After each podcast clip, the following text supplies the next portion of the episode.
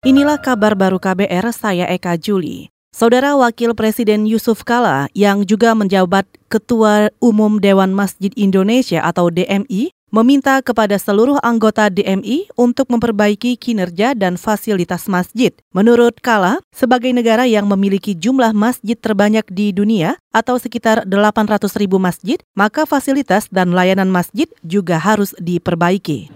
Pelaksanaan masjid yang lebih baik itu tugas Dewan Masjid. Bagaimana meningkatkan ibadah, tapi meningkatkan dengan cara meningkatkan fasilitas, meningkatkan organisasi, meningkatkan uh, pelayanan masjid yang lebih baik.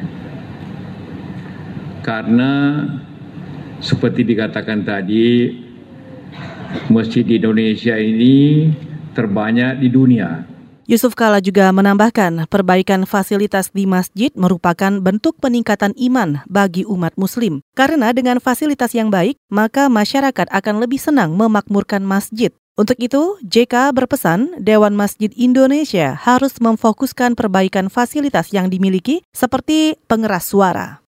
Saudara Menteri Badan Usaha Milik Negara atau BUMN Rini Sumarno menyatakan siap kalau dipanggil oleh Komisi Pengawas Persaingan Usaha atau KPPU terkait kasus rangkap jabatan tiga direksi PT Garuda Indonesia. Rini menilai pemanggilan dirinya merupakan hal yang normal. Ia juga menyatakan akan menjelaskan apa adanya tentang kondisi jajaran direksi di PT Garuda Indonesia dan PT Sriwijaya Air. Ya direksi penerbangan ya bicara dengan direksi penerbangan itu saya rasa hal-hal yang normal saja.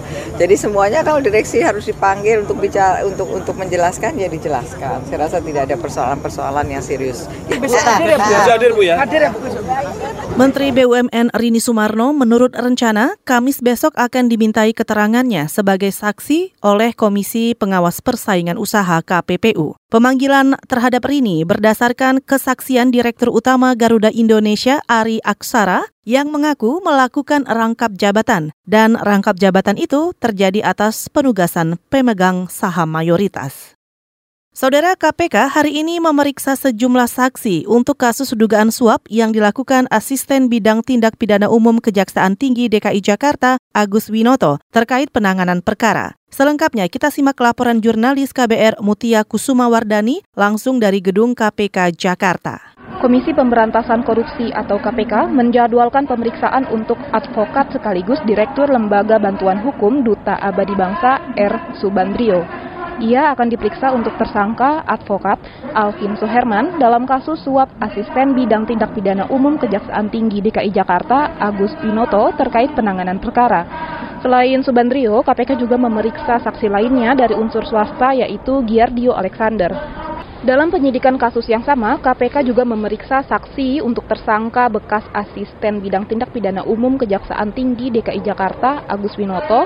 Saksi Agus ini berasal dari unsur swasta yaitu Raymond Rawung.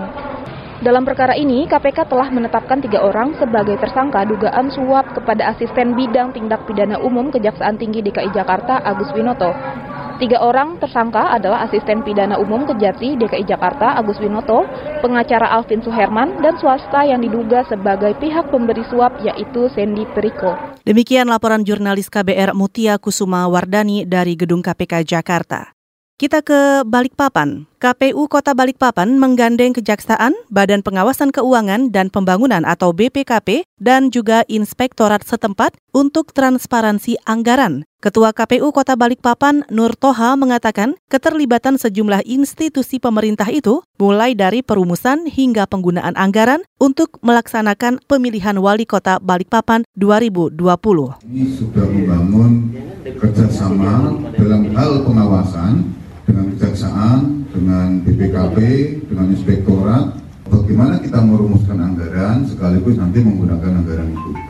Supaya nanti sukses pemilu itu betul-betul sukses, sukses di penyelenggaraan dalam artian partisipasinya tinggi, kemudian dari sisi penganggaran setelah itu tidak ada masalah. Ketua KPU Kota Balikpapan Nur Toha menambahkan anggaran untuk pemilihan wali kota 2020 sudah diajukan dengan nilai 55 miliar rupiah atau naik 15 miliar dari anggaran pemilihan wali kota sebelumnya. Kenaikan anggaran itu wajar karena terjadi penambahan jumlah TPS.